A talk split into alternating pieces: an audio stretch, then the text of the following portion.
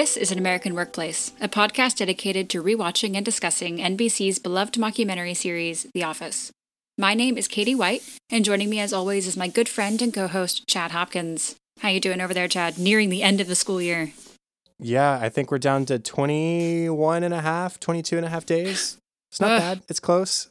Getting there. Who's who's more excited, yeah. you or the kids? Oh, I, am thinking me. That's fair. no, probably the kids, to be honest. I don't know. Uh, they're kind of crazy, but it's okay. We're going to Six Flags this Friday. Uh, more importantly, I did see Endgame this past weekend at 4 a.m. as advertised. Yes. I was very tired the day after, but the movie was great. And this is who dies. Everybody prepare. no, I'm not going to do it. Spoilers. I haven't seen it yet. And I was not. supposed to go today, and life happened, and I didn't go because today is my day off. It's okay. But it's fine. Yeah. no, I'm a no spoilers guy, everybody. You don't yes. have to worry about me. I'm not posting on Twitter or anything like that. So glad anyways. it was good. I'll see it, you know, in a month once I've been spoiled on everything. Well, hopefully not. hopefully not. Well, before we get going, we do have a new Apple podcast review from B Lizard. Thank you for your review and for uh, spreading the word about the podcast. And moving into our first episode of discussion today, it's Pam's Replacement. It aired November 10th, 2011, directed by Matt Sohn and written by Allison Silverman. As Pam prepares to go on maternity leave, she is training a new temp employee to fill her role as office manager. The temp, named Kathy, sparks some debate between Jim and Pam as Jim refuses to admit to Pam that he finds Kathy even objectively attractive, and Pam obsessively tries to get him to confess. Meanwhile, Andy, Darryl, and Kevin's jam session in the warehouse is crashed by Robert California, which is awesome, until other people start to show up and take over their instruments. Starting with Kathy. Now, Kathy's real cute, is the mm-hmm. uh, theme of this episode. Everyone thinks so. It's very obvious, except to Jim. Uh, Jim swears up and down that Kathy's not cute. Now, the reason this comes up is because Ryan asks Pam if Kathy's single. Jim overhears this and says, doubt it. And that kind of puts Pam's little mental flag up and says, why do you, why do you doubt that Kathy's single? I mean, probably because she's attractive, right? And Jim, recognizing that his wife is a bit insecure, given that she's nine months pregnant and pretty emotional, doesn't really want to confess that he thinks that this woman who he has to sit next to in Pam's absence is objectively attractive. I was thinking about this pregnancy versus uh, Pam's first pregnancy, and I think the first one was very focused on her biggest insecurity being the idea of being a mother in general, like we saw in the delivery. Uh, but this time around, it's a lot more to do with uh, body image, uh, especially when she's being compared directly to Angela, who's pregnant at the same time and is considerably smaller, just because Angela's cons- a considerably smaller person. Pam has a talking head at the beginning of the episode. She says, Oh, I should have mentioned I'm pregnant. You probably didn't notice because it's impossible to tell. I'm so small. but yeah, I'm pregnant. So she's sort of throwing shade at Angela there because that's Angela's shtick. Uh, so in the midst of her hormones making her more emotional than normal, which we saw in the season eight premiere, and Angela being a much smaller pregnant woman and rubbing that in her face. And now she's training a young, attractive woman who's going to be replacing her and sitting next to her husband during her maternity leave. Yeah, she's feeling pretty inadequate, pretty unattractive, no matter how she maybe fakes it with her coworkers who are, they're, they're sort of trying to tread lightly a little bit with her when they're in the break room uh, Toby says, it's going to be nice to have just a healthy, young, fit presence in the middle of the office. And Oscar says, yeah, aesthetically speaking, she adds a nice presence. and Pam at first sort of pretends, quote, pretends to be offended and then plays it off. But I think it really does maybe, maybe it doesn't hurt her a little bit, but she, she does feel a little bit insecure about that. Yeah, I'm being replaced by somebody younger and prettier. And so that does turn into her questioning Jim and whether he finds her attractive objectively even objectively speaking. Like you could say oh yeah i'm attracted to pers- to a person or this person i just find to be attractive. I think those are slightly different things. Would you agree? Yeah. I think most healthy relationships can say yeah i think that person is attra- is attractive. They're an objectively mm-hmm. attractive person. We all can see that. That's clear. Now being attracted to somebody is totally is completely different.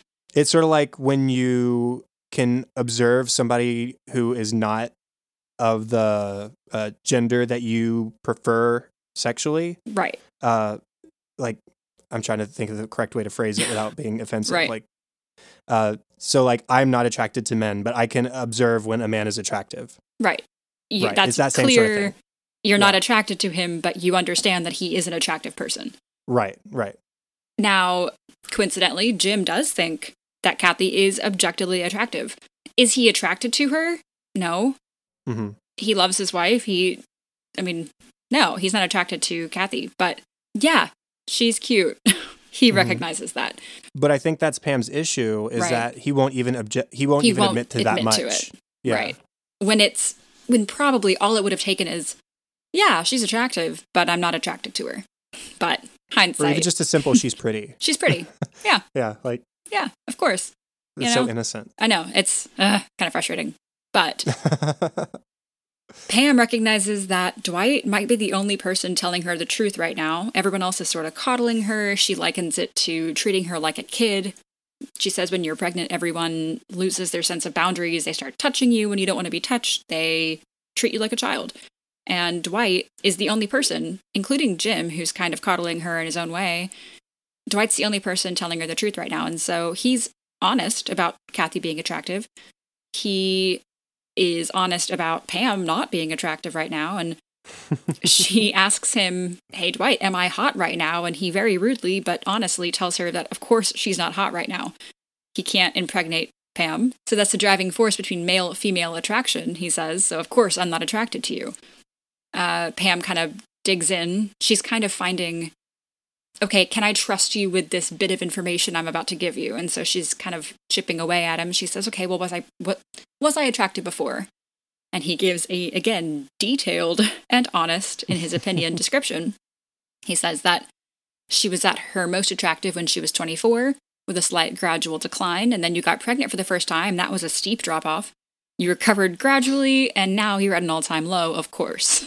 So, given his harsh honesty, is it's rude, but it's honest opinion of Pam, she trusts that he, that she can give him this piece of information that she thinks Jim is lying to her, and they sort of team up for the rest of the episode, finding out if this is true. It becomes a weird obsession for Pam when she enlists, quote, Detective Dwight to help her to get Jim to confess. And there's all sorts of shenanigans that have to do with that. Uh, but it sort of culminates in Dwight grabbing Jim by the crotch. he, she, he asks Pam, Does your husband normally have uh, soft erections? Because if not, then I just grabbed a very soft penis for no reason. so there, there's the laughs about it. But then there's a big emotional moment when from a distance, as she and Dwight are sort of confiding in each other, she sees Jim making Kathy laugh. And as she puts it, laughing a lot. She asks, why is he making her laugh so much? And so at this point, the annoyance with Jim just refusing to say she's even like pretty or to say like even the mildest compliment as to Kathy's looks, it turns into, it, it appears to be jealousy because why is he making her laugh so much? I don't know if she suspects anything. Does she think Jim is attracted to her? Does she think she's attracted to him? They're both attracted to each other. And it just becomes so desperate a, a an attempt to get Jim to say anything about Kathy uh, that she goes through with Dwight's crazy idea, crazy idea in the middle of the workday to go to a pharmacy and to make a homemade lie detector test out of a blood pressure monitor. And it's it's just it's kind of out of character for Pam. It's really weird, I think. But I mean, you can ch- you can chalk a lot of things up to hormones. Uh, I, I guess it just really emphasizes how uncomfortable she is by being replaced by someone so young and cute when she herself feels the opposite. And again, if Jim had just said, if he had just been honest, assuming he's not covering up for something and assuming he's not actually attracted to her, I, I take back what I said earlier that Jim's not attracted to her. We don't we don't know. He never said. He said that he's not going to tell Pam that he finds Kathy attractive. So they go to this pharmacy and they have Jim take a blood pressure test. And Dwight asks his baseline question, What's your name? to see what his blood pressure normally is when he's not lying. And he asks a few more questions and says, Well, you're lying about everything. You're lying about your name because your blood pressure is super high, even when you're answering your name. So clearly you're lying. Turns out, no, Jim just has super high blood pressure. And at that moment, Pam snaps back into reality and says, None of the other stuff from today mattered. Your health matters. Our family matters.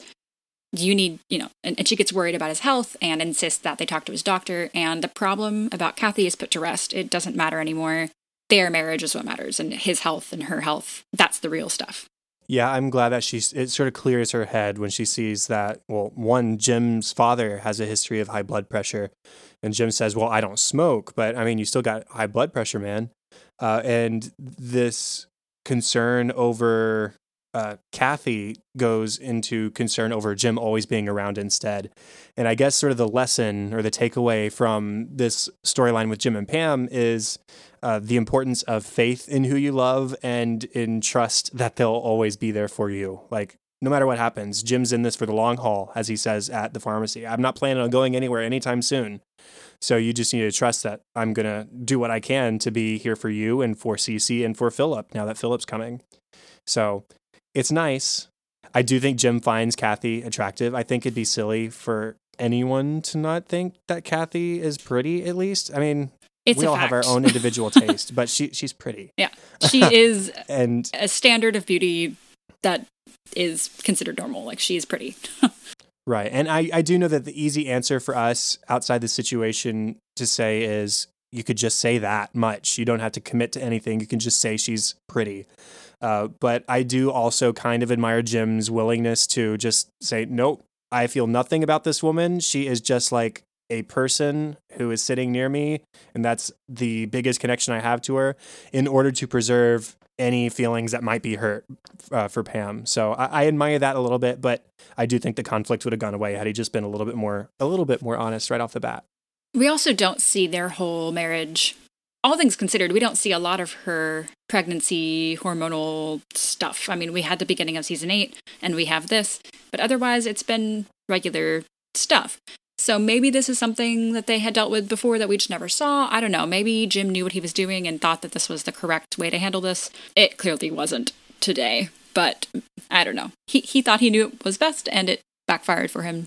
And the other big storyline that happens in this episode is with Andy, Darryl, and Kevin. Uh, we've seen a long way back, a couple seasons, that they sort of formed a little band together, a little jam sesh. Uh, back then, uh, Andy was paying Darryl to play with them on the keyboards, and eventually it turned into them just making music as friends. And it's nice to see here a couple seasons later that that's continuing. They're still enjoying each other's company, and it's framed as Andy has been trying to be like buddy buddy with Robert California, and every effort he's made to be friends with Robert or to uh, just impress Robert in any capacity has really kind of failed. Even though Dunder Mifflin's doing well, Andy has no personal relationship with Robert. And so he is sticking with the buddies he already has in Darryl and in Kevin and in their band, which Kevin still affectionately refers to as Kevin and the Zits. Uh, and they're having a jam session as friends in the warehouse. And Val, who we met last episode, uh, we actually met her uh, a couple episodes ago in Lotto, is her first appearance. Mm-hmm. But uh, Darryl is into her. We know that. We saw that last episode. And uh, she's having fun listening to them. She's complimenting them. They sound good. They're having fun. And then Robert shows up. And guess what? He plays harmonica. And it's super awesome because here Andy was like, Well, I'm give up on trying to connect with Robert. And all of a sudden, a way to connect with Robert falls into his lap. And so everybody's really excited. They're super psyched to have this sort of quote in with the boss. But then Robert starts bringing in other people and it no longer becomes as cool as they thought it was. Yeah, so Robert invited several of his friends and local musicians to the warehouse. And Kevin at first kind of offers he has some spare instruments, a tambourine, some other uh, percussion instruments. But Darryl suggests, hey, there are guests. Why don't we play the percussion and let these guys on the keys and the drums? And Andy at first sticks on his guitar, but he doesn't know the song that they're playing. And Eventually, another musician walks in with her own guitar and he hands over the amp. So now they're back up in their own band. and before too long, they're kicked out entirely. They're off talking, um, and the music starts without them. And now they're just spectators. And yeah, as you said, Val has been enjoying all their music and is super disappointed when their not kind of standing up for themselves and, and inserting themselves back into their own band. And yeah, they're they're I don't know if they're respect for Robert wanes, but they're insulted. Well, what's strange is at first they don't realize that they've been shoehorned out of their own group. And they're just like, yeah, I'm happy slapping my body to the side while everybody else plays real instruments. It, it, it's absurd uh, that they, they, they don't see it. But I mean, it is Andy we're talking about. And Val does point out, yeah, uh, what are you doing? I mean, th- your band is starting without you. And so they realize that they weren't even spending time with Robert like they thought this was originally being set up to be, uh, at least not in a way in which he valued them being there and their time together. And they weren't really even hanging out with each other to make music anymore. And so they, they split off, they go do their own thing. Uh, there's a really nice scene where uh, Kevin is drumming on a, on a bucket and Darryl is singing, uh, harmonizing with Andy, who's playing guitar, and they're singing Baby, I Love Your Way by Peter Frampton. And it's really nice. It's pure. It's just so them. And the lesson for these guys is that sometimes you're enough. You don't have to add in other people, especially not for like status is sort of what they were trying to do by adding Robert in to gain an extra level with the boss. They didn't need that. They had each other and they've had each other for a while and you know, that's enough. And in a way, I think that's kind of a lesson with Pam and Jim too is you you guys are enough for each other and you don't have to worry about what's happening outside of that. So moving on into funny moments. Now we're going to do something a little slightly different here. We're still going to mention the cold open for every episode, assuming it's a funny moment cold open. And then we're going to stick to oh, about the top 10 or so funny moments for the episode because it's The Office. It's a comedy. Most of it is funny. um, so, in the effort of brevity, we're going to mention our top funny moments, and we encourage you guys to reach out with your funny moments if we didn't mention them, either social media or a voicemail. We would love to hear what you guys think. So, starting with the cold open, Andy asks Erin to interrupt a meeting with a client with an important phone call, which of course there isn't this is very reminiscent of Michael having Pam do the same thing with the post-it note, hand over a post-it note with the hiya mm-hmm. buddy. We've seen this very early on in the series. Season four. Oh, okay. Maybe it was a little bit later than I thought. So there's no phone call, of course, and Andy will then decline the phone call, making the client feel important. So first, it took Erin way too long to understand what Andy was planning. She didn't understand the ruse here, the trick. And then when she gets it, Erin takes it way too far. When Andy declines the imaginary call, she insists that he take it, and he pushes back. And it kind of works. At first, there is nothing more important to me than this meeting. And the client's kind of impressed by his importance. And Erin says, Really? Because your mother is dead. and Andy navigates this pretty poorly. He says, This is the kind of thing she pulls all the time. Haha, mom, you know. But Erin insists this is not one of those times. It's the police on the line. And the client is just mortified and insists that Andy takes the call. So he does. And Erin has planned this full thing out. Darryl is on the other line, also really mortified that he has to play the part of the cop breaking the news to Andy. And Andy asks if his mom had any last words. And according to him, they were make sure your client gets the best deal possible. Oh, so that's mm, yeah. Yeah. I think the client catches on at that point, Yeah. and he's just more disturbed than anything that they would go to such lengths to try and impress him. Right. It's highly inappropriate. One of my favorite small things is when we first see the band jamming together in the warehouse. They're they're playing along, they're singing a song. Andy is scatting, and they wrap up the song, and Darryl says, "Man, nice scatting, man." And Andy says, "Thank you." I think I said dupe instead of boop at one point. point, and we see his piece of paper, and Andy, the the dork, has planned out improvisational scatting, which of course means it's not improvisational, but I mean it's supposed to be. It sounded good until we saw the paper and I'm like, said oh, dupe come instead on. of boop. So funny. The office and their attempt to kind of make Pam feel better. Well, earlier you had mentioned Pam jokes with everyone that it'll be nice to have someone hot sitting at her desk, and all of a sudden everyone becomes super complimentary of Pam, saying she looks radiant and sexy and all that. And Gabe mentions that pregnancy is one of the most common fetishes. Of course, you would know that. Gross. Gross. And then they start likening Pam to Helen Mirren. While Helen Mirren is beautiful, I don't think that's who Pam wants to be compared to right now because she already feels not 100% and let's not age her by 40 years. But Toby says, Do you know it's not just pregnant women who don't get their due? You know who's gorgeous? Helen Mirren. You know, be the hottest thing ever? A pregnant Helen Mirren. and Ugh. Dwight just rips them apart and says, you know, you're you're idealizing a 66 year old pregnant woman. Look how disgusting that is. There are universal biological standards of beauty and attraction. And you're really just doing all of this to satiate a pregnant woman. And another thing, Helen Mirren was born Helen Miranov. That's right, you're fake salivating over a Soviet era Russian. He's just disgusted by her. Yeah, I love how no nonsense Dwight is a lot uh, uh, with a lot of the pregnancy stuff in this episode. He's just like you're model- molly coddling a, a pregnant woman. Yeah. Jim later in the episode when they're outside the pharmacy, he has a talking head. He said he says, "No, I'm not worried because this lie isn't for me. It's for Pam. And when she gets her body back and her confidence back, yes, I will tell her the truth that I had feelings for a coworker today that I haven't had in years but in my defense, he was grabbing my crotch fairly aggressively at the time.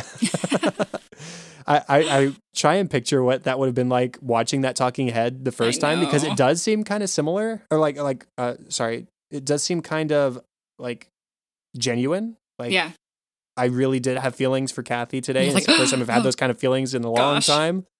But then he reveals he's joking, and Dwight just grabbed him in the crotch, and so he's joking about that. about how close he felt to Dwight in that moment. Yeah. Another Dwight one. Uh, Pam goes in for a high five once they've uh, decided that they're going to trick Jim into revealing the truth. And Dwight declines her high five. He says, I never touch a pregnant woman. Pam is totally fine with this. She's like, Yep, that's the Dwight I need. And Dwight has some rules. He says if we're going to work together, we need ground rules. Rule number one our only loyalty is to the truth. Rule two we stop at nothing. Rule three don't fall in love. Yep. Pam says, good. Yep, good. Great. I can do that. Dwight, talking with Pam and with Kelly at the time, says the male reveals attraction through unconscious and involuntary physical signs the puffing of the chest, mirroring, increased blood flow to the crotch, I say we start there. Pam and Kelly say together, with the crotch? He goes, with the crotch. yes. A really good Dwight episode. I have another Dwight yeah. one here. I, I didn't realize while I was writing these down that they're mostly to do with Dwight. Mm-hmm. When Pam and Dwight are spying on Jim and Kathy, watching for Jim's body language that you just mentioned, Jim and Kathy both start laughing. And when Pam suggests that perhaps Jim just said something funny, maybe that's why they're laughing so hard, Dwight says, Jim has no discernible sense of humor, Pam. You should know that. when very clearly he's considered the office funny guy, but not to Dwight. Very sincerely yeah. not. When they get to the pharmacy, Dwight is mocking Jim. He says, Stop shoving me. Stop grabbing my penis. Grow up. I don't think he's quite the one that needs to grow up, Dwight. Mm. Uh, but then later, after, as Pam is sort of freaking out over Jim's high blood pressure, she says, When was the last time you went to the doctor? Jim says, I don't know. Dwight says, It's important to go every month and get your prostate checked. You can do it at home by yourself with your finger. You just stick it and di- Pam says, Dwight, stop. No. No. Do, don't do it. stop talking. There's a great Ryan quote here. So there's a, a small tactic that we didn't mention to out Jim. This was actually Kelly's idea to play the matchmaker test, is what she calls it. So that's where Pam wants to set up Kathy with somebody, and she asks Jim who he would set Kathy up with. If Jim picks somebody hot, someone attractive for Kathy, then he thinks she's attractive. If not, then he doesn't. Jim catches on to this and pairs Kathy with some guy named Mike Tibbetts, who is not exceptionally attractive. He's sort of average looking. Super milk toast. Super milk toast. And Ryan, who kind of has a crush on Kathy, says, Hey, who's this Mike Tibbetts guy? What kind of car does he drive? As if that matters. Jim quickly says, Well, not his mom's car. And oh. Ryan gets super defensive. He says, Yeah, because his mom's car is probably not a Nissan Z. Jim says, Touche. Touche. Good. You're still drive your mom's car, Ryan. Andy says, did you know that Lisa, Lisa is the guitarist that Robert Robert California brings in. He says, "Did you know that Lisa toured with Chaka Khan?" And Kevin says, "Are you serious? From Star Trek?" R- wrong.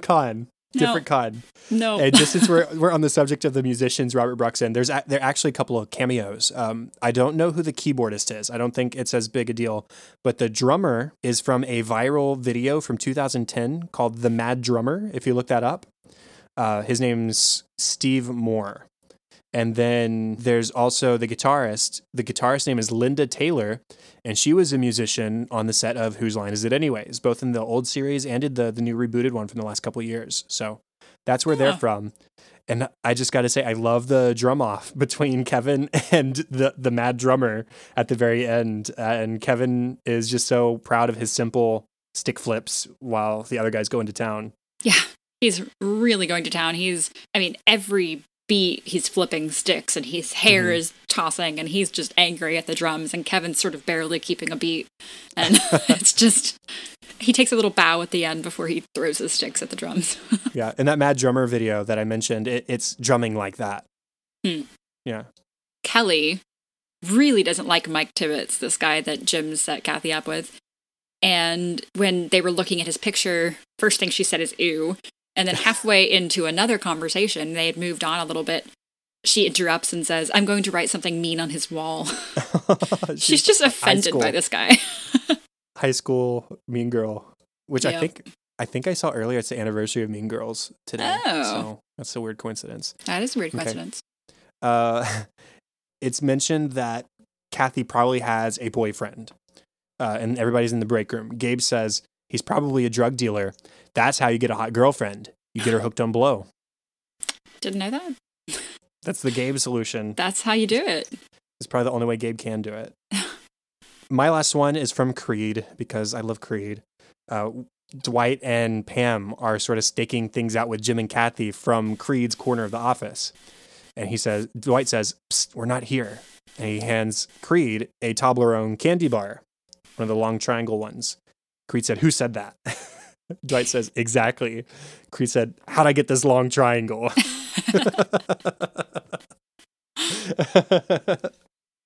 It's more than that. It's delicious. it's pretty great. No deleted scenes or commentary for this episode. Yeah, in fact, real quick, I looked and we're done with commentaries. Like there aren't any more for season eight or season nine. So I mean there'll be other other bonus things to talk about. And of course we still have deleted scenes for a lot of episodes, for most episodes. But the commentaries are gone. So RIP. Yeah, which we didn't recognize until today. We were Mhm. talking about it off the air, and it was like, oh, okay, I guess we're done with that. Now, my discussion topic, we sort of mentioned, we sort of talked about it, but we mentioned that Pam's lack of confidence is what's bothering her. Or is it that she's actually jealous of Kathy? Because she didn't seem bothered when Dwight was talking about how unattractive she is now. She made this face when he was talking about her, you know, gradual decline and then her big decline and then her recovery, and now she's at an all time low. She didn't seem offended by that. She kind of laughed. She kind of smiled, hmm like, yeah, I know that. Yeah. It's Dwight being Dwight. is Dwight being Dwight? What is it, do you think, that's at the root of her anxiety for this episode? Is it Kathy, or is it the fact that she's nine months pregnant and big and doesn't feel attractive anymore? I think it starts off as a lack of confidence a little bit, but also just, I mean, like we said, it's pretty obvious that Kathy is cute. Like, period. No matter what, she's she's pretty. And for Jim to not admit that much, it bothers her. It annoys her. And then when she sees them laughing together, that's when I think it's all of a sudden she's jealous and nervous, maybe a little bit about what the future might bring, uh, because we know what happens. Or that's not fair. We know what happened when Jim hung around somebody too much at the office. He grew attracted to her, and now they're married. Now, I don't think Pam honestly thinks that's going to happen with Kathy, but I think, again, it, it just goes back to that first issue with her insecurities in her body image uh, that she worries that even just a little bit, Jim is attracted to Kathy, and something might happen while she's gone, or something might develop while she's gone. Right. I think it's the fact that while Pam is off caring for their two children and recovering from delivering a baby, her husband's going to be sitting next to this 2.0 version. Mhm. And it's just, life's tough and she's cute. And I think it's just a culmination of everything. But I agree. I think it started with, with a lack of confidence, but it was really when she noticed that Jim was trying to make Kathy laugh going Mm-hmm. out of his way to do so that really worried her. Yeah. It's going to be okay, Pam. It's gonna be okay. You're still cute. Okay, going into our next episode, it is titled Gettysburg. It aired on November 17th of 2011, was directed by Jeffrey Blitz and written by Robert Padnick. I gotta say, I like how you say Gettysburg. Oh yeah, Gettysburg? Gettysburg. oh. We disagree. It's fine. Um, as a motivational device, Andy plans a trip to Gettysburg for the office. That isn't met with great excitement. Those who chose not to go on the trip stay at the office and are surprised by a visit from Robert, who wants to hear innovative ideas from the quote, free thinkers of the office. At the end of the day, everyone, both the Gettysburg crowd and the office crowd, end up disappointed. Starting with the big story point from this episode, which is with Andy and his group at Gettysburg. uh, he compares business to a war so that he can justify an office retreat to Gettysburg, uh, which is the site of the battle with the most casualties in the Civil War. And unfortunately for Andy, this analogy is about as well thought out as Michael's analogy of a business being like a ship was back in Booze Cruise, uh, which is to say, it's very thinly thought out. It, it doesn't work very well to Andy's credit, he does do a lot of research to try and make the trip itself worthwhile. He's he leads everybody on his own tour rather than listening to a tour guide or getting a guide of some like a pamphlet. Uh, he he decides to walk through this himself. And so he references battalion flags and he reveals that he had a flag commissioned for Dunder Mifflin for $200 and it looks like something a middle schooler put together to be honest. And Mhm. Unfortunately for him, nobody with him at Gettysburg is really interested. He only gets half of the office to go with him. And beyond that, the ones who did attend were not remotely interested in his own tour. I mean, even on the way there on the bus, there's there's no excitement for going to a historical site. It's excitement for watching Limitless on the TV on the bus. he's dragging everyone there. I mean, as you said, he couldn't get half the office to agree to go, and the people that did decide to go are just dragging their feet and complaining about everything, and the food's not right, and the movie's not right, and it's hot, and they have to walk, and everything's just not going their way. I have to say, everyone's kind of annoying. Yeah. he's really trying. He did do a lot of research and he made them hats. The hats aren't great, but he made them hats and made them a flag and he's really he's really trying and he's trying to do this whole pride in in their flag, which, you know, is pride in their team, pride in their company. He tries to start a little game of capture the flag. No one wants to do any of this. They're exhausted, they've been walking, they're hot, they're tapped out, and they decide to head back to the bus without Andy. And his feelings are starting to get really hurt. He's been a pretty good sport about it. He's been the, you know, party captain, let's stay going. And at this point, fine, you don't want to come? I'm going to go. I'm going to keep walking and I'm not going to look behind me. And I'm going to assume that you're all behind me, walking with me. Of course, he does look behind him and they're all still sitting on the ground and he's out of ideas. I mean, I get it that he's upset at everyone's lack of interest or lack of participation, and he wanted to inspire them, but it didn't work out. And it takes he he, he takes it out on Jim. Uh, Jim and Darryl eventually show up because they're locked out of the bus. And Andy says, Our office has a disease, and it goes by many names sarcasm, snark, wisecracks. You take things people care about and you make them feel lame about it with your jokes. That's what you did with this trip.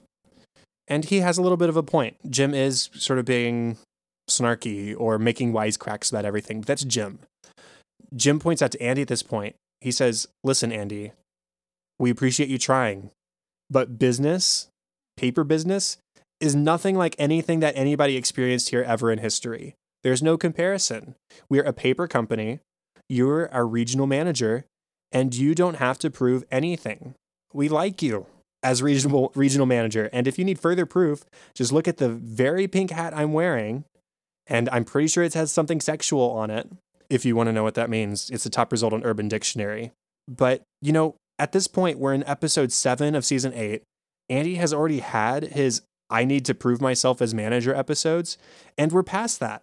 Everyone's bought in on Andy as manager. It works.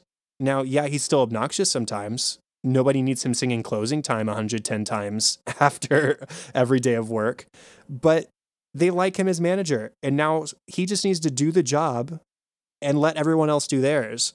It's good that this speech helps Andy from the speech from Jim helps Andy. He admits that he was wrong without this having to like drag out further, without them having to argue about things.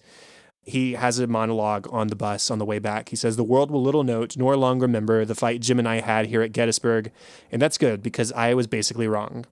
I wanted my team to be like this army and I was their general. But I guess it's really more like they're just people who work in an office and I'm their manager.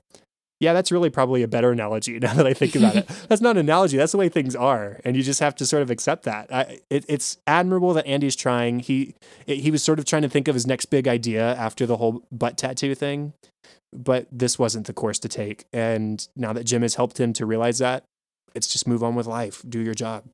You put into words what I was struggling to put into words. Uh, why I was so frustrated with Andy. I mean, with everyone this episode, but specifically yeah. with Andy you've already done this. You've already yeah. earned their trust. You've already proven yourself. Stop trying. Just do it. Mm-hmm. Just do the job. Right. Pretty much every episode so far has been Andy needing approval, and it's mm-hmm. tiring, and it's time to stop. right, and and that's not like a writing fault. We're not we're not no. blaming the writers here. This is Andy. This is Andy. Like if if Andy was a person, this would be Andy's issue because that's been Andy's issue the entire course of the series, and it's an issue of Andy's life because we've seen his parents. Yeah. He's always seeking approval. And so Andy is still just trying to get past this mindset of feeling like he needs to get everybody around him, he needs to get their approval. And it's it's just taking him time to get to that point. point and hopefully this episode is a step in that direction for him. Now, Dwight on this trip has a whole other struggle. He's actually one of the few people very interested in this trip, but for other reasons. Historically, Gettysburg is the most northern battle of the Civil War, but Dwight disagrees with that. He says that there is actually a lesser known and further north battle, the Battle of Schrute Farms. Convenient that he, not even convenient, but interesting that he is Dwight Schrute of Schrute Farms. he says that the Civil War industry, quote unquote, you know, that Civil War industry, mm-hmm. uh, has conveniently forgotten about this battle and he says, whatever, I'm over it. It's just grossly irresponsible. Sarcasm.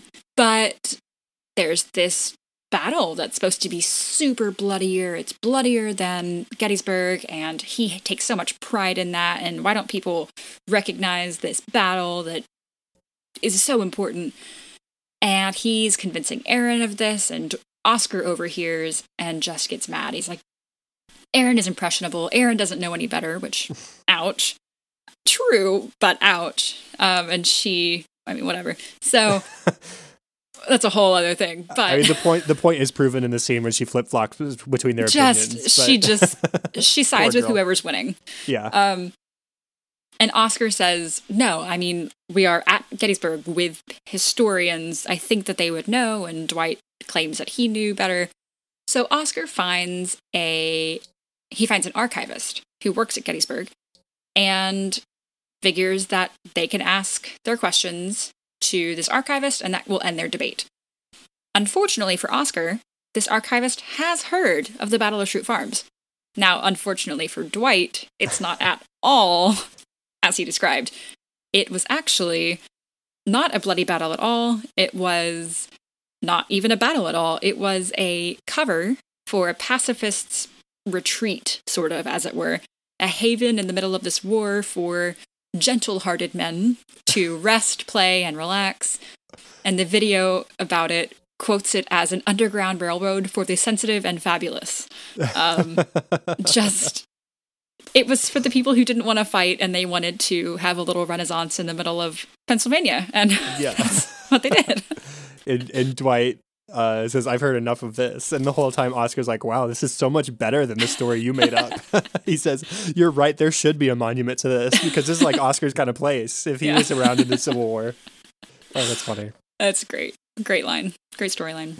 Now, the last big thing that happens character wise in this episode is really just a whole bunch of funny moments, but whatever, we'll include in character stuff. Robert shows up after Andy and half of the office have left, and he was going to discuss business ideas with Andy. He says, Well, what I have here is perhaps better than discussing business ideas with Andy. I can pick all of your brains instead. he says, I want you all to brainstorm innovative ideas and you're going to present them later. Game changers, he calls them. Ryan goes on this long tirade about origami and it being the sushi of paper because sushi was something that didn't sound like it had a whole lot of appeal, but now it's a huge food item for a lot of people in the United States. And so they can be that for origami. It's a sushi of paper. And they're both from Japan. They're both from Japan. And Robert puts that down. Stanley introduces paper, P A P Y R, which is for women. It is pink and it is scented and it is silky soft. And nope, not okay with Robert either. Not working. That's why I type my notes on the computer because I can't handle that roughness of, pa- Yeah, it's so Paper so hard, so sharp. Uh, Pam starts to suggest putting coupons on the back of testing booklets at schools, and then she says, "You know, as I'm saying it now, I hate it." And she reveals, "Yeah, I basically have senioritis right now because I am very late in my pregnancy." And then Kevin comes up, and he starts talking about vending machines, as is I'm sure one of his favorite pastimes. he says they put the chocolate chip cookies in A1 because they think that's where the best cookie should go. But really, D4 is the best spot because that's where the eyes go. And Robert completely thinks that Kevin is talking about something beyond just cookies and vending machines. And he says, hmm, who else agrees with Kevin that we're wasting facilities, manpower on our underselling products when we should be pushing our top performers? And everybody just looks around like, WTF? I, I guess I do a little bit. sure. I don't want to disagree with Robert, but I don't think that's what Kevin was saying. Ryan has a talking head at this point. He says, Okay, we're now on a planet where Kevin is the most creative person around, and I am just some good looking guy. Sure, Ryan, that's all you are is some good looking guy. Okay. and this continues and sort of just snowballs a little bit. And it, it's preposterous that Robert thinks something of Kevin here. And Kevin then gets into chocolate chip cookies versus oatmeal cookies. What you know, no one wants oatmeal cookies. Why do we even sell them? And Robert misunderstands that too. But okay, what is Dunder Mifflin's oatmeal cookie? What is the product we're selling that no one wants? and Stanley suggests it's this two punch letter paper. No one buys it. Robert agrees that that is the oatmeal cookie. And Stanley's pleased. Oh, I did something right. But Robert still gives the credit to Kevin, who is still thoroughly confused that he's. he- aha, it's all very confusing. And eventually, Ryan tricks Kevin into outing himself that it really was all about cookies the whole time. And Robert is just sorely disappointed. He really believed that Kevin was onto some brilliant idea about manufacturing and manpower and corporate America, and it was about cookies. Yeah, there's a deleted scene that hints at exactly how highly Robert was thinking of Kevin until that Yeah. came crashing down for him. Uh, we could talk about that in the funny moments as well. Uh, well, I guess we're ready for funny moments, so why Yes, not use that as a transition uh, before we get into the cold open? So, since we were just talking about it, the way Ryan entraps Kevin is he walks in on Kevin and Robert talking together, and Ryan says, I hate to interrupt, but Robert, I would love to pitch you one last idea. I call it the Big Mac idea. Kevin says, What? No. And Robert says, Big Mac idea. That sounds encouraging. Ryan says, It's really, really good, Robert. Let me explain. And Kevin says, No, this is not fair. This is my idea. He's trying to steal it because he's jealous of me. And so Robert says, Okay, tell me the idea. Kevin says, Every time you buy a Big Mac, you set one ingredient aside. Then at the end of the week, you have a free Big Mac. And you love it even more because you made it with your own hands. and Ryan, patting himself on the back, patting Kevin on the back, says, You know what? Now I remember that was your idea. That is 100% your idea. and you see the glass shattering before Robert's eyes. The, the rose colored glasses are gone. Oh my. It was just actually cookies the whole time. And Kevin's like, Yeah, that's what I was saying. And he's just Yeah. like smiling. Yeah, that's what, yeah, cookies. My favorite part about that is that Kevin says at the end of the week, you have a free Big Mac. So this is insinuating that you go to McDonald's every single day for a Big Mac, only to then have another Big Mac at the end of the week. Yeah. Oh. And that at one point you're eating a Big Mac without the meat or something. yeah, at some point. I'll go ahead and mention the cold open as well. Pam is, well, they're all in a meeting and Pam decides to fake going into labor to get out of the meeting because it's Gabe presenting corporate stuff that nobody cares about. And so we get a montage where Pam says, You know, I, we know it's wrong to fake going into labor to get out of things, but it happens. And so there's this montage of her using that excuse, including once when uh, she gets out of talking with Ryan about the three reasons why she's wrong about True Blood, and she she takes a sip of her drink and just says, I, I, "I'm going into labor. Like I'm not interested in this conversation. I'm in labor. Believe me." But in this circumstance, getting out of the the meeting, she's already done this at so many points that nobody believes her, and they they say she's crying wolf. But what's funny is that she had the foresight to realize that they would think after all this time that she was faking it. And so she put a water bottle under her dress and used it to fake her water breaking. I'm actually going into labor. And so she's waddling out of the office and everybody's cheering and everybody's like, wow, I can't believe I didn't believe her. And then the water bottle drops and falls on the floor. And she just looks up at the camera and says, false alarm. that's the that's the end of that. It is kind of awful though that they'd use It's this excuse so many times. It's it's not cool. But the water bottle's pretty funny. It's just funny that she planned ahead that much. Like, yeah, they probably not going to believe me this time, so I really need to sell it. yeah. Now you mentioned paper from Stanley, the uh, the woman's pink scented silky soft paper. Robert says the situation you described, returning home to a wife complaining about her paper being too masculine, is not what I'm familiar with. Stanley's trying to kind of save himself. He says, "Well, in the African American community," Robert says, "No." No. Stanley thought, "Oh, worth a try." oh, that's so good. Uh, when Nope. Robert first shows up, he removes his glasses to put on sunglasses indoors. And it's right when he says, Don't be afraid to get weird with it. and he puts on his sunshades. It's like, No, Robert, why? why? And then when Ryan presents his origami, the sushi of paper idea, he says, This idea hasn't gripped me. What else did you come up with? Ryan says, Well, I had to memorize the presentation, Robert, and it took a long time to build the swan. So Robert says, That was bad.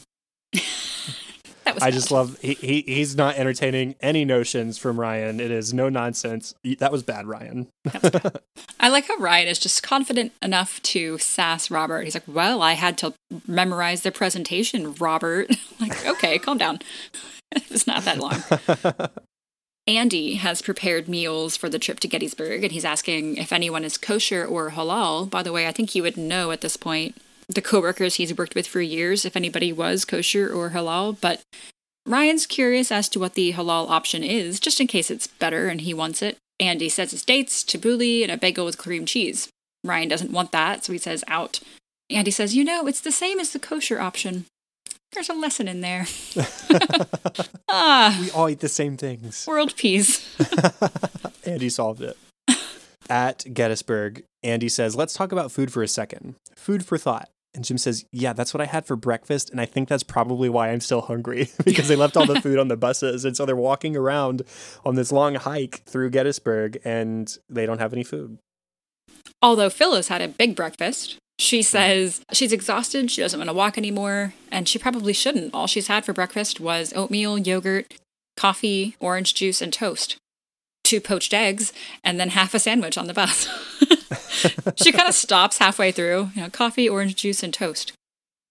Two poached eggs. she just, Just like, she on. forgot about the rest of her giant breakfast. That's all I had. Kevin uh, obviously has a lot of funny stuff happening for him this episode. Uh, the first thing is when he's first brainstorming his ideas for the the game changer. We see a list. He well, we see him use first a prototype. It's a stapler with a marker taped to it. And he's trying to fill out a form while he's stapling it, and it's a bad idea. And he crosses it out on his list. Other things on this list include marker phone, also phone marker, and then stairs man. Don't know what that Mhm. is. And then we can't really see the one on the bottom. It says human lady, and I think it maybe says chair. Chair. Yeah, that's So, what I thought too. Human lady chair. I don't know what he's trying to accomplish here, but uh, phone marker was a no. But it's got to be a human lady. Yeah, human lady. Must be human. And then I think maybe the Kevin line that actually makes me laugh the most in this episode, him and Robert are talking. Like drinking coffee together. Robert says, And why is BlackRock suddenly the paragon by which all hedge funds must now be compared? Kevin says, uh, I, I don't know. right. Robert says, Right. I mean, you're an accountant. Those bogus prospectuses must drive you insane. Kevin says, Yes. I am an accountant. you you said one correct thing there that I understood. I am an accountant. Phyllis, this might be the most Phyllis line I've ever heard. I love it so much. When they're on the bus and uh, Andy wants them to watch that historical documentary or whatever, Darryl says, You know, I just got Limitless on my iPad. I bet I could get on the TV. Phyllis says, Oh, isn't that the one where the guy becomes limitless? yep. Yeah. Yeah, spoiled the whole movie. you said the the Phyllis or the, the most Phyllis line of all time, and I automatically knew what line you were going to be quoting. Yeah. it's like, yeah, hun. Sure is. and Gabe also tells us the French title, which translates to "Man with Many Capabilities." Thank the you, man with many capabilities. Yes. Speaking of Gabe, there is a wonderful plot line here where he has this chronic theme, this chronic issue, where whenever he goes to historical sites or museums, he is always mistaken for Abraham Lincoln. And he's not wrong. I mean, a kid taps him on the shoulder. Well, not the shoulder, he's very tall. Taps him and asks if he's Abe Lincoln. And he seems kind of annoyed by it, but he puts on he he does the thing and he poses for pictures and whatever and he puts on this kid's hat. He, the kid, the kid has a Lincoln hat, but they happen to be standing on the stage of a little amphitheater, and so the audience thinks that the Lincoln show is about to start. And at first, Gabe tries to correct them, but they laugh as if it's part of the show. And now Gabe is just sort of playing along, and he's got this whole presentation prepared. It's probably like a half hour thing, and the audience loves it. At the end, when he's talking about how Lincoln died, kids are shouting out and participating and he's met with a standing ovation at the end. And it's honestly one of Gabe's most likable moments for me in the entire series. I love this. Yeah, probably. And it harkens back to an old deleted scene. I don't remember exactly when it came up, but he said he played Ichabod Crane a few times in school mm-hmm. plays, and he played Lincoln once in a play in 11th grade. So it's flashing back to something that didn't make it to the, the final cut of the show, but we uh, have specifically referenced it in talking about the deleted scenes before. So we got to see him bring some of that experience back to the forefront. Uh, speaking of deleted scenes, we'll go through all of the deleted scenes because that's what we do. Uh, Andy shows up for work and he like moonwalks in front of reception and he sort of sings Beat It by Michael Jackson, except incorrectly. They might have been trying to avoid copyright stuff, but still, it's not Beat It. And Erin says, Okay, well, you got a message. Dillinger Graphics called to say that their shipment is late. And he says, Well, what did you tell them? She says, I didn't tell them anything. He says, Well, what would you tell them? And she says, That it'll be the first shipment out today. He says, That is exactly the right thing to say. Do it. Go get her done. Then he goes over to Phyllis and he says, You just married Joe Order. Your new name is Phyllis Order. Get it? And he hands her an order to be filled. Then he says to Jim, In regards to our high five scheduled at 4 p.m. today, it's been moved up to now. And so they high five. And Jim tells the camera as he walks away, We didn't have one scheduled. that that was fabricated. But okay. And then sort of an extension of that scene, I don't know, they kind of cut away, but it wasn't it's the same scene, I think. Andy tells Jim that he's prepared a special lunch for him for the trip. Guess what kind of sandwich? Jim guesses, oh, it's probably tuna. And he says, correct, tuna of the land. Turkey with pesto, which is the same sandwich he's prepared for everyone. yeah. Uh, not special. and not tuna. and not tuna. In that same deleted scene, Kelly says, Isn't Gettysburg like three hours away? And Erin says, No, it's like two hours and 46 minutes. Big difference there. Thank you, Erin, okay. for the clarification.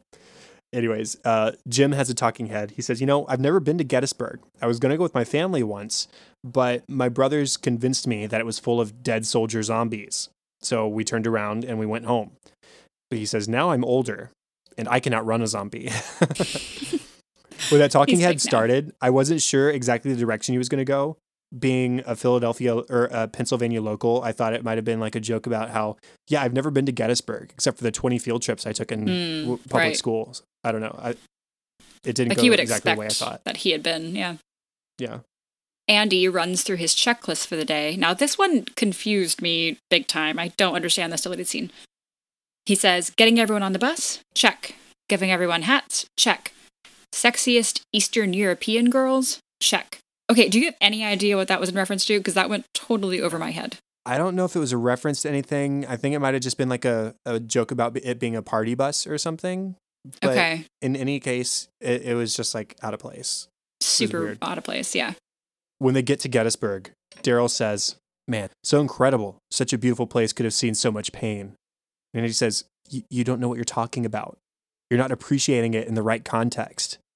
I just wrote in my notes, uh, Uh-huh. because Civil War, Yep. Darryl Darryl. black. I think he understands a little bit more than you do the stakes of what happened here. Yeah. Andy and his um, view on life is a little bit different than most people's. He's very privileged. Just, just a little bit. And then later in that scene, we cut to Gabe, who seems very unsettled by the amount of children there. He says, What's up with all the kids? Isn't it a school day? And then immediately after that, a father and son ask Gabe for a picture. Because, of course, yeah, Abe Lincoln. Because Abe Lincoln, yeah. We get another extension of my favorite Kevin line.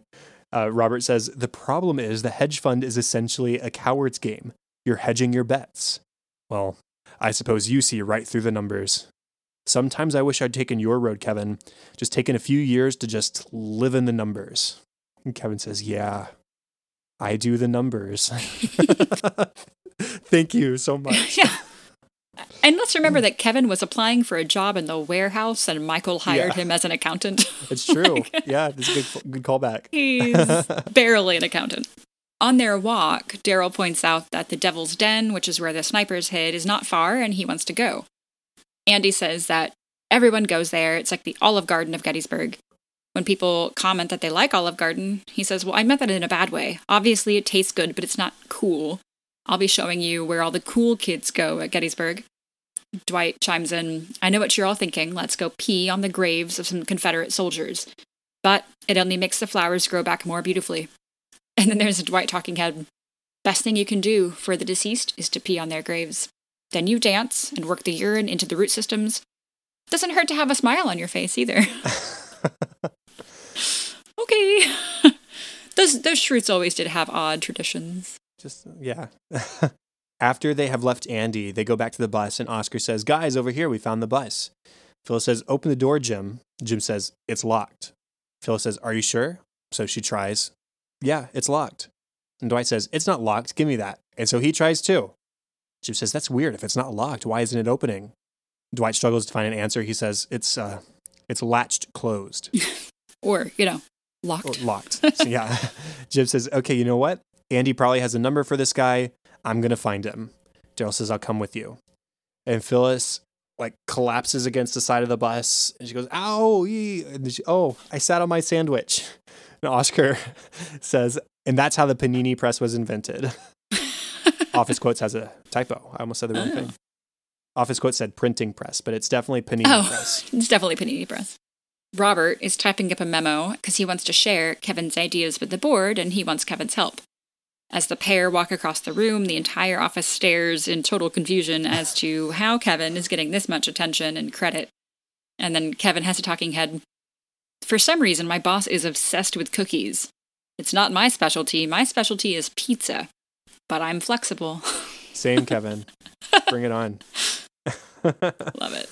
And then the last deleted scene, they are leaving Gettysburg on the bus, and Andy says, All right, everyone, if you can tell me one of the lessons of Gettysburg, then we can watch source code. And they pause for a second, nobody raises their hands until Erin does, and she says, Always believe in yourself. And Andy's like, uh, not really. He doesn't really know whether to accept that as an answer or a correct answer, at least, or not. And then he says, okay, yes, good enough. Good enough. And everyone cheers as they put on source code. the important things. Mm-hmm. Well, our discussion topic for this episode, uh, something fun. Uh, we we haven't done like a fun theoretical, hypothetical discussion topic in a while. So I'm asking Katie, what is your game changer? Okay, now I have two. Okay. One is actually totally practical and doable, and one is extremely impractical, but a gr- great idea. Okay. Practical one. cereal bags that have Ziploc closures Mm. because that would make so much more sense than one person destroying the bag of cereal for everyone. Impractical, but would save lives, Chad. Slightly heated roads mm. Yeah. for winter. Yeah. Especially in places like New York. Yeah, where like you could do like a solar power thing. It would never work, but it would save lives. Yeah. Or in Texas where it, it like dusts the ground and society collapses. yes, exactly. Good Yep. idea. Thank you. I What's like that. yours? Okay, my game changer is topical for what we're doing right now. I would love to push a button after we finish recording and boom, it's edited. Yep. And, and it, it, it edits exactly the way I want it to. I can set all the parameters and it cuts out all the ums and the uhs and Mm-hmm. it shortens pauses and takes out stutters. Oh, it'd, it'd be glorious. And it takes like two seconds. but uh, it's that's fantastical thinking. Now, unfortunately for Chad, uh, his co-host has the most. I can't speak half the time. It's a problem. Um, so he has a lot of work cut out for him, and I it's apologize. okay. I, I, I actually enjoy it. It just takes a while. It yeah. Oh, I'm a commitment, Chad. You knew what you were getting into. And with that, that brings us to the end of our official 86th episode of An American Workplace.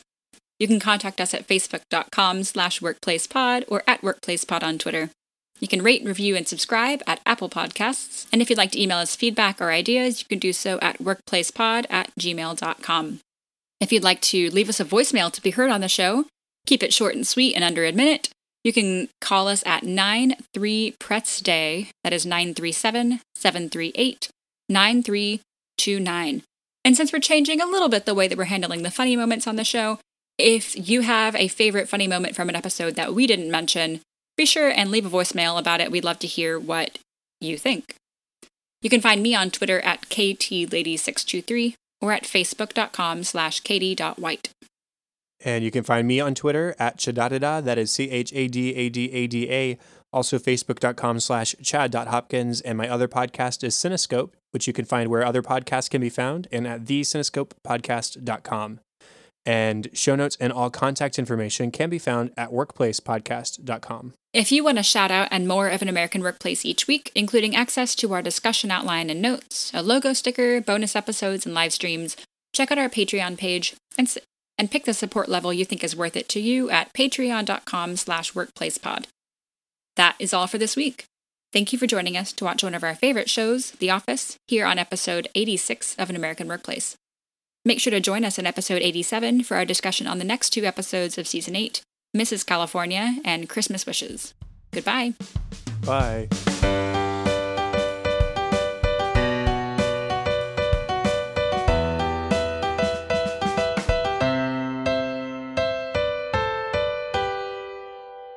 You knew what you were getting that- into.